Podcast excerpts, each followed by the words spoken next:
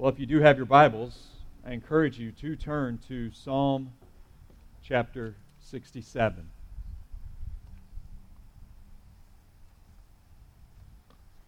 If you don't have your Bibles, the words to Psalm 67 are provided for you in the bulletin that you grabbed off of the table.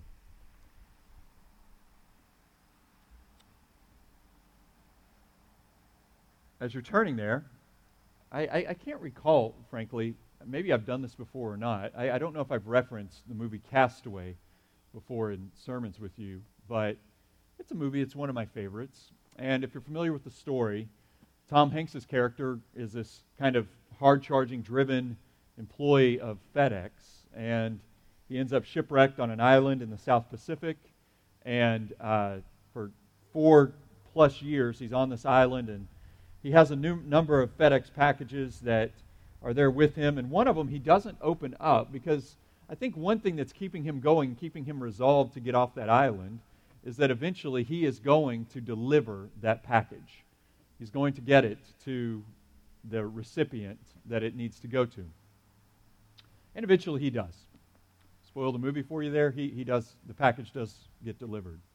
But if you're familiar, there's a commercial that FedEx put out uh, probably 10 or 12 years ago, very much playing on this idea of this castaway who had been stranded on an island for over four years. And so this very uh, uh, straggly, hairy, uh, castaway looking figure uh, in a FedEx shirt walks up to a lady's door, knocks on the door, and presents her with this package. He says, I was marooned on an island for over four years, and he's having these memories of, of, of the terrible conditions he endured as he's telling her about this. And then he gives her the package and says, But this package and delivering it is what kept me going. And so she says, Oh, wow, thank you so much. Thank you for bringing it. And then he starts to walk away and he says, Hey, what, what was, just curiosity's sake, what, what's in that package? And she says to him, Oh, nothing really. And she kind of rips it open, pulls it open, and out she pulls, Nothing, nothing really, just a. Uh, satellite phone, GPS locator, fishing rod, water purifier, and some seeds. Nothing of real importance. And you know the joke there. Sometimes, here's, here's what I'm getting at though. Sometimes we can look at the world around us, particularly in weeks like we have known recently, in, in months and years like we have known recently, and looked at the world and felt a sense of just dread and felt as if there is something I wish I could do. There, what, what can I do to fix this? What can I do to bring healing? What can I do to address the ills and the evils and the hardships and the toils and the snares of this world? And sometimes we as Christians can be like that castaway with that box that we have not opened.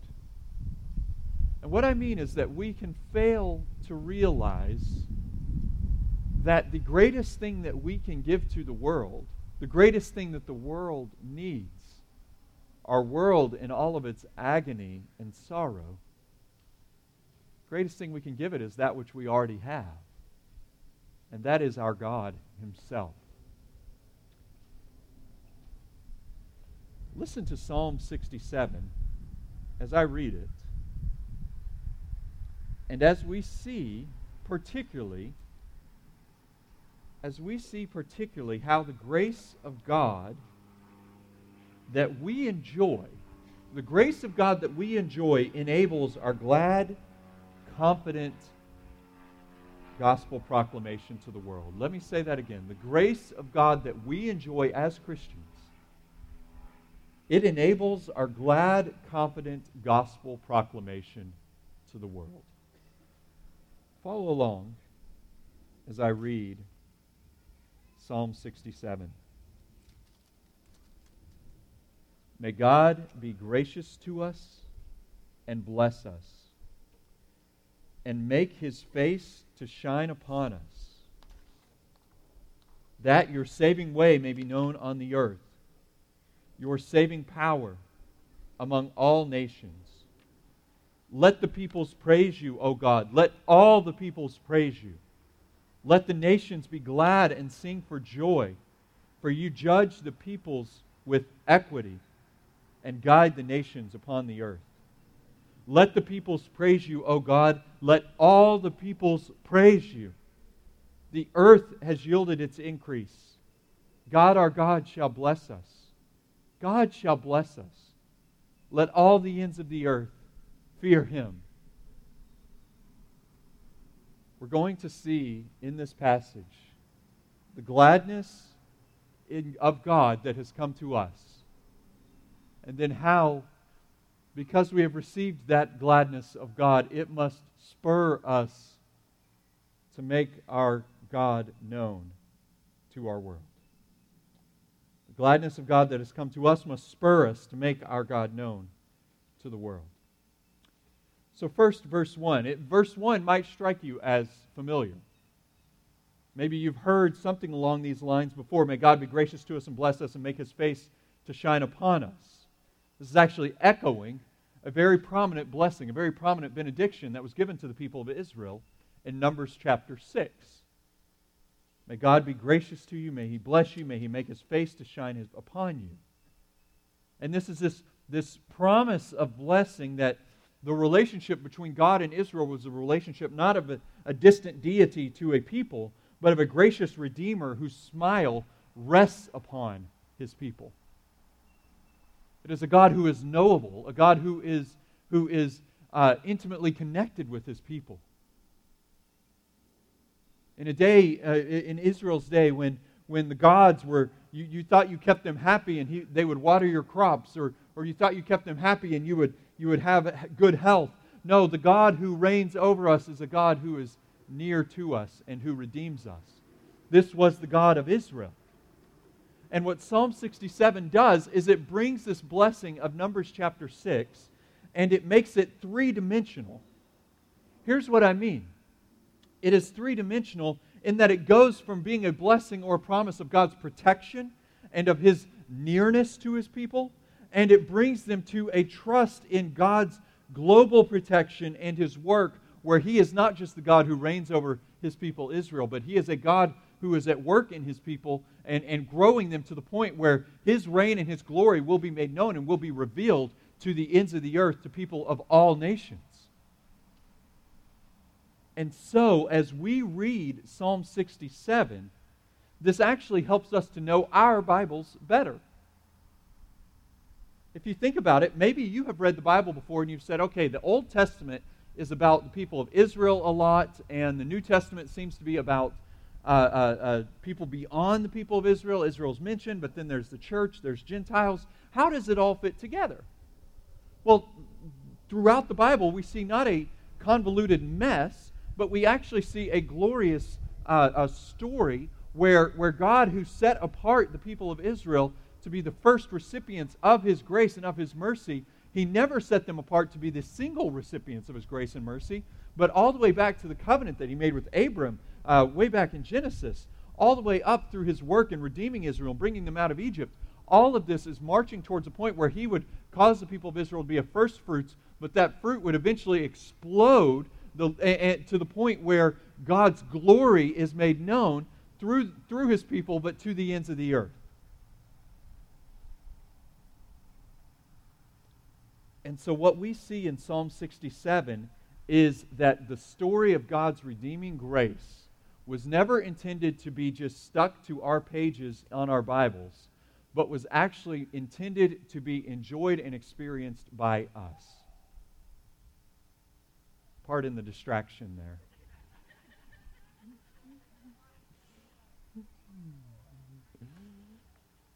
God's grace is not meant to just be something we read about on the pages of our Bibles, but is to be something that we know and find gladness and joy in.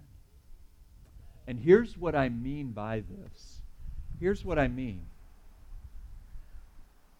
Have you ever found yourself, maybe with the news or maybe with your own hard life circumstances, found yourself asking, God, what are you doing?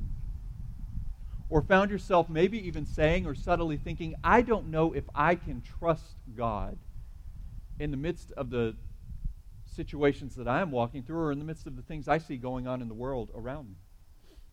I've had multiple people in our church, even this week, just in conversations, tell me, I just had to turn off the news.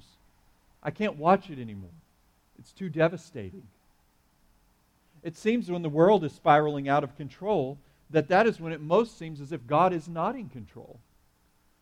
But we come to, when we look at our present circumstances and we worry about what appears to be this uncertain future, it is then when Psalm 67 and accounts of God's faithfulness and his work can, can, can explode off the page to give us renewed confidence and hope in God and what he is doing in the world. Here's what I mean by that. You read Psalm 67, it was written some, some 2,500, 3,000 years ago. And yet, here we are in Scituate, Massachusetts in 2021, hearing and receiving this and recognizing that this is something that has come to us as a result of God's unfolding work of grace in the world. We don't read so much of the Bible as promises made that have yet to be fulfilled. We have the benefit of being able to see thousands of years of story and seeing promises of God made that have been fulfilled that then help us to trust God and His promises that have been made to us that have yet to be fulfilled. You register with that? So when we read Psalm 67 and we read, May God be gracious to us and bless us and make His face to shine upon us, verses 2 and 3 are this anchor that help us to say, Yes, this is true. Verses 2 and 3 help us to see this because there is absolute dynamite in verse 2, that, that word that. And so, as the Israelites were hearing this, and they say, God bless us, bless us, make his face to shine upon us, the reasoning that God does this is verse 2 that your way may be known on earth, your saving power among all nations. Let the peoples praise you, O God. Let all the peoples praise you. And so then we pull back from this and we start to see and we start to recognize that a people who were reciting this some 2,500, 3,000 years ago, now there is there are Christians, there are people of God who stretch all across the world. Hundreds of millions, if not billions, of people. From people from many tribes and nations and tongues and languages all over the world. And we find that God's gracious blessing and his hand and his face shining upon his people has actually led to you and I hearing the gospel of Jesus Christ and finding new life in Him and through Him. And so, the best way that we can look at all of the horror and evil in our world and have hope for what the future holds is actually by looking at the past and seeing that we are not embarking on a story that is yet to be written. But we are actually part of a story where we're far along progressed in it. And as evil and chaos envelops our world, we cannot lose sight of the fact that the gospel is subtly, slowly, oftentimes invisibly even spreading. And we just pray that God would give us the eyes to see. But don't just take my word for it as explained here. Take our word for it as we are gathered here. Our church replant. We've been going now for a little over two years, about two and a quarter years. And we're at a point where we have been in a pandemic longer than we have been out of one as a replanted church. But if you were to look around, and if even we were to poll people who are gathered here, who were not with us at the beginning of the replant, but whom God has brought into our midst by His grace, some of whom He has caused to become Christians, you would be surprised at the evidences and the stories of God's grace that are unfolding. If only we would have eyes to see. And you see stories of this, you hear stories of this throughout the world. There are accounts of instances where persecution upon the church in various places in Asia or the Middle East has brought great pain or brought great hardship upon the people of God, has brought great sorrow upon them.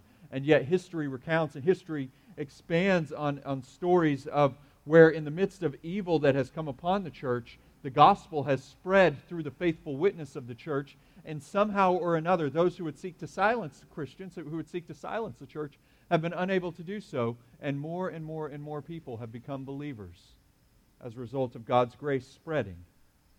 And how has this happened? His people who are his who, who are in Christ, they have experienced his grace, they've experienced his blessing. He's made his face to shine upon them in the person of Jesus Christ, and this has caused his saving power to be made known among all the nations, to the point that the peoples of the church, the people of God, sing and rejoice, and they say, Let the peoples praise you, O God. Let all the peoples praise you. And so this can inform how we pray, even amidst the evils that we see unfolding in our world. Like we just prayed for our brothers and sisters in Afghanistan. We, of course, pray for their provision. We, of course, pray for their protection. We, of course, pray for God to, to guard and keep their lives. And yet we also pray as they have asked us to pray that the gospel would be precious to them, that those who do not know their God would come to him and live. The message of Christianity, the spread of the gospel around the world, is not something of forced conversions and of cultural dominance, but understood rightly. The gospel spreads through humble, servant hearted, glad, joyful Christians who go to a people and don't twist their arms into becoming Christians, but share a manner by which, the only manner by which, the saving power of God can be known, and perhaps more powerfully, you can know the God who smiles upon you.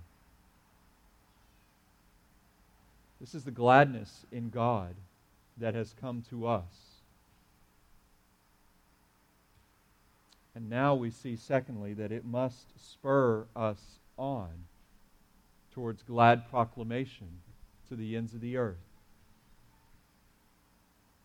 If verse 2, if that word that is dynamite, that your way may be known on earth, your saving power among all nations, then we see a connection here where we recognize that the, the, the grace of God that has come to us in Christ is not intended to stop at us, but is intended to be amplified by us.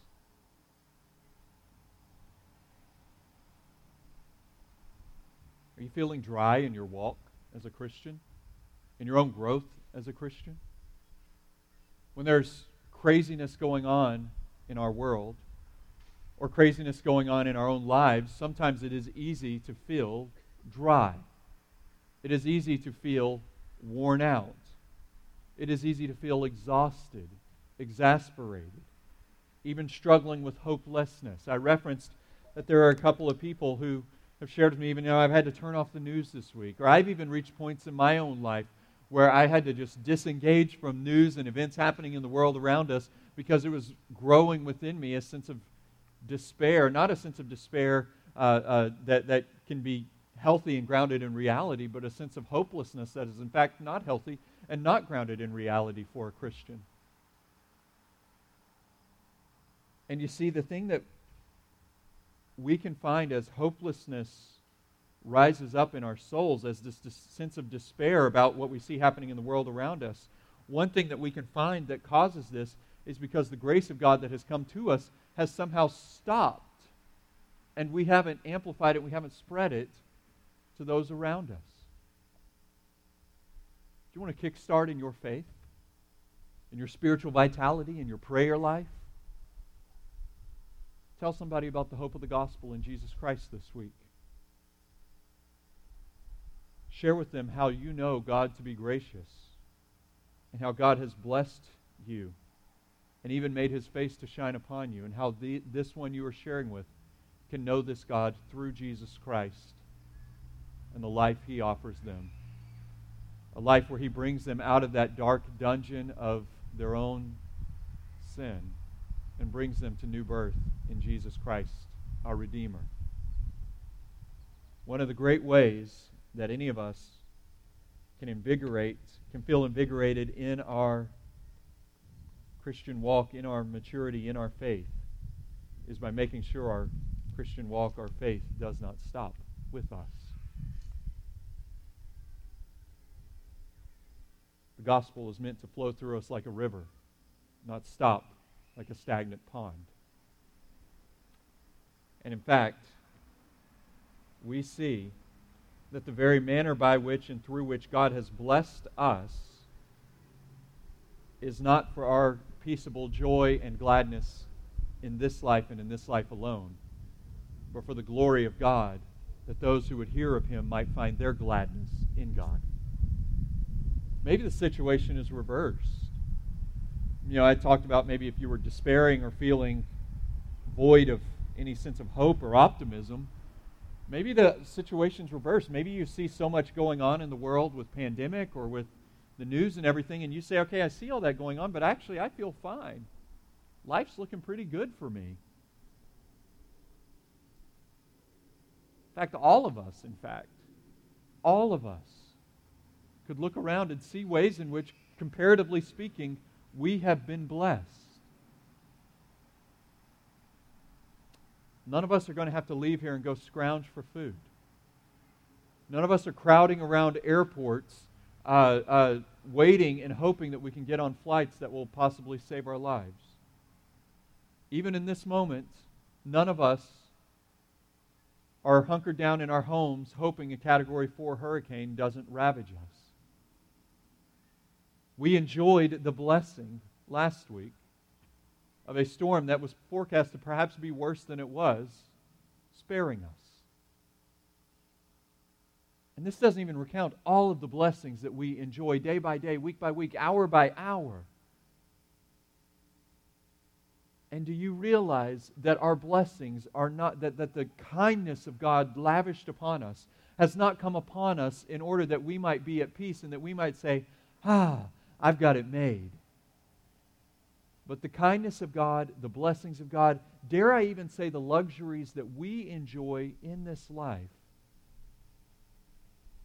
are meant to springboard us towards making Christ known. So let me ask a question that will help us to understand how we interpret the blessings of God that we enjoy in our lives do you consider God to be good and God worth proclaiming because of the things that He has given you in this life? Or do you consider God to be good and God worth proclaiming because He is greater than the things that He gives us in this life? I believe it is because He is greater. It is because He is one who is gracious to us who makes his face to shine upon us. And he gives us the luxuries, the things, the finances, the, the abundant blessings that we enjoy, the, the, the, the, the, the rich resources that we have at our disposal. He gives us these things not so we can say, look at our rich resources, but so that we can say, let's, let, let's keep them going. Let's, let, let's, let's move them out that we might make Christ known to the world around us. God does not give us things that we might look around and say, look at all these wonderful things that I have. God gives us things that we might continue to move them along, that we might continue to, to, to, to, to push them along, that we might rejoice in the greatness and the glory of our God. Another place our souls become dry is when gifts become greater than the giver because gifts eventually rot and wear out and get destroyed. But the giver provides satisfaction and peace and gladness that is rooted in knowing that He has caught us up in the whirlwind of the storm of His love and grace and mercy, and that nothing can separate us from that.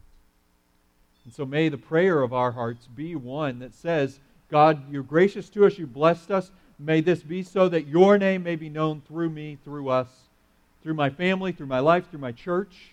through all that you have given me, that my, I may say in verse 3, Let the peoples praise you, O God. Let all the peoples praise you. And then the heartbeat of, of Psalm 67, this resounding cry, Let the nations be glad and sing for joy, for you judge the peoples with equity and guide the nations upon the earth. Let the peoples praise you, O God. Let all the peoples praise you. This promise of verse 4 God judges the peoples with equity, He guides the nations upon the earth. It's a, change, it's a difference how there's differences in perspective how we sometimes read and understand God's word. And here's what I mean. Sometimes in our context, we can read a promise like God judges with equity, and we can say, we can hear that word judge, and we can think, ooh, don't overstep your bounds, God.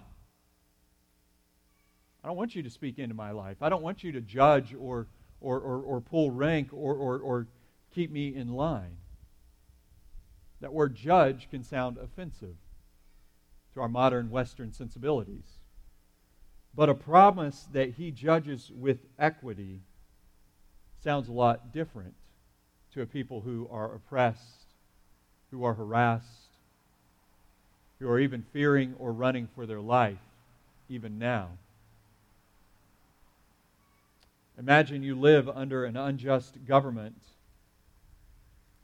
that seeks out, imprisons, even kills and destroys those who are of a minority group or those who are not in power or those who cannot buy their safety.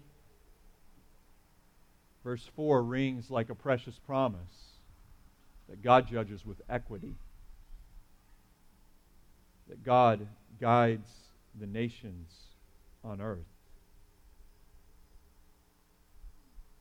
God rules over those who, in their arrogance, think they rule over those who are under their reign.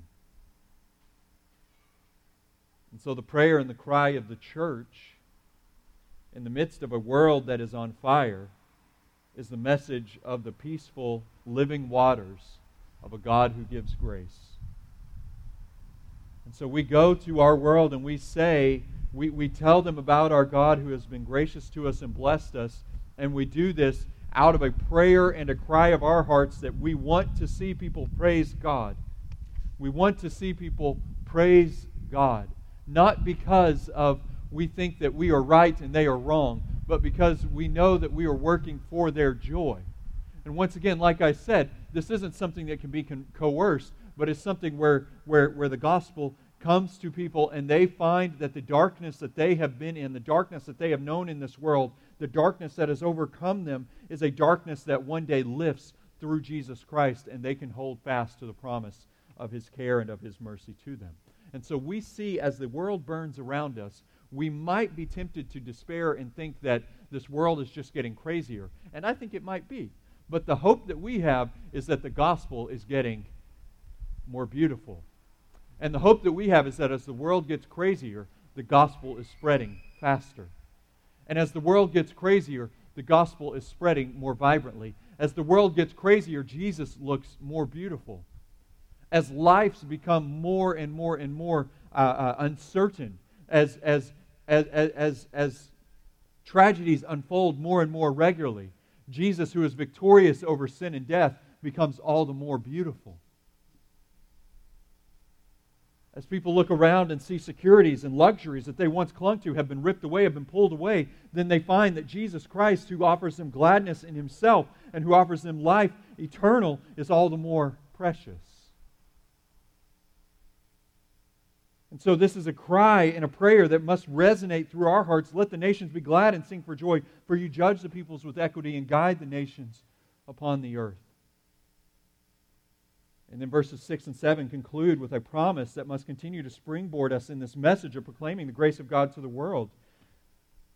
The earth has yielded its increase. God, our God, shall bless us. God shall bless us. Let all the ends of the earth fear him. This is almost a prophetic looking into the future. And this is actually, this, this ties up, this promise of verses 6 and 7 ties up some great uncertainties or some great sorrows that this world knows and that we can share about a hope that is greater than.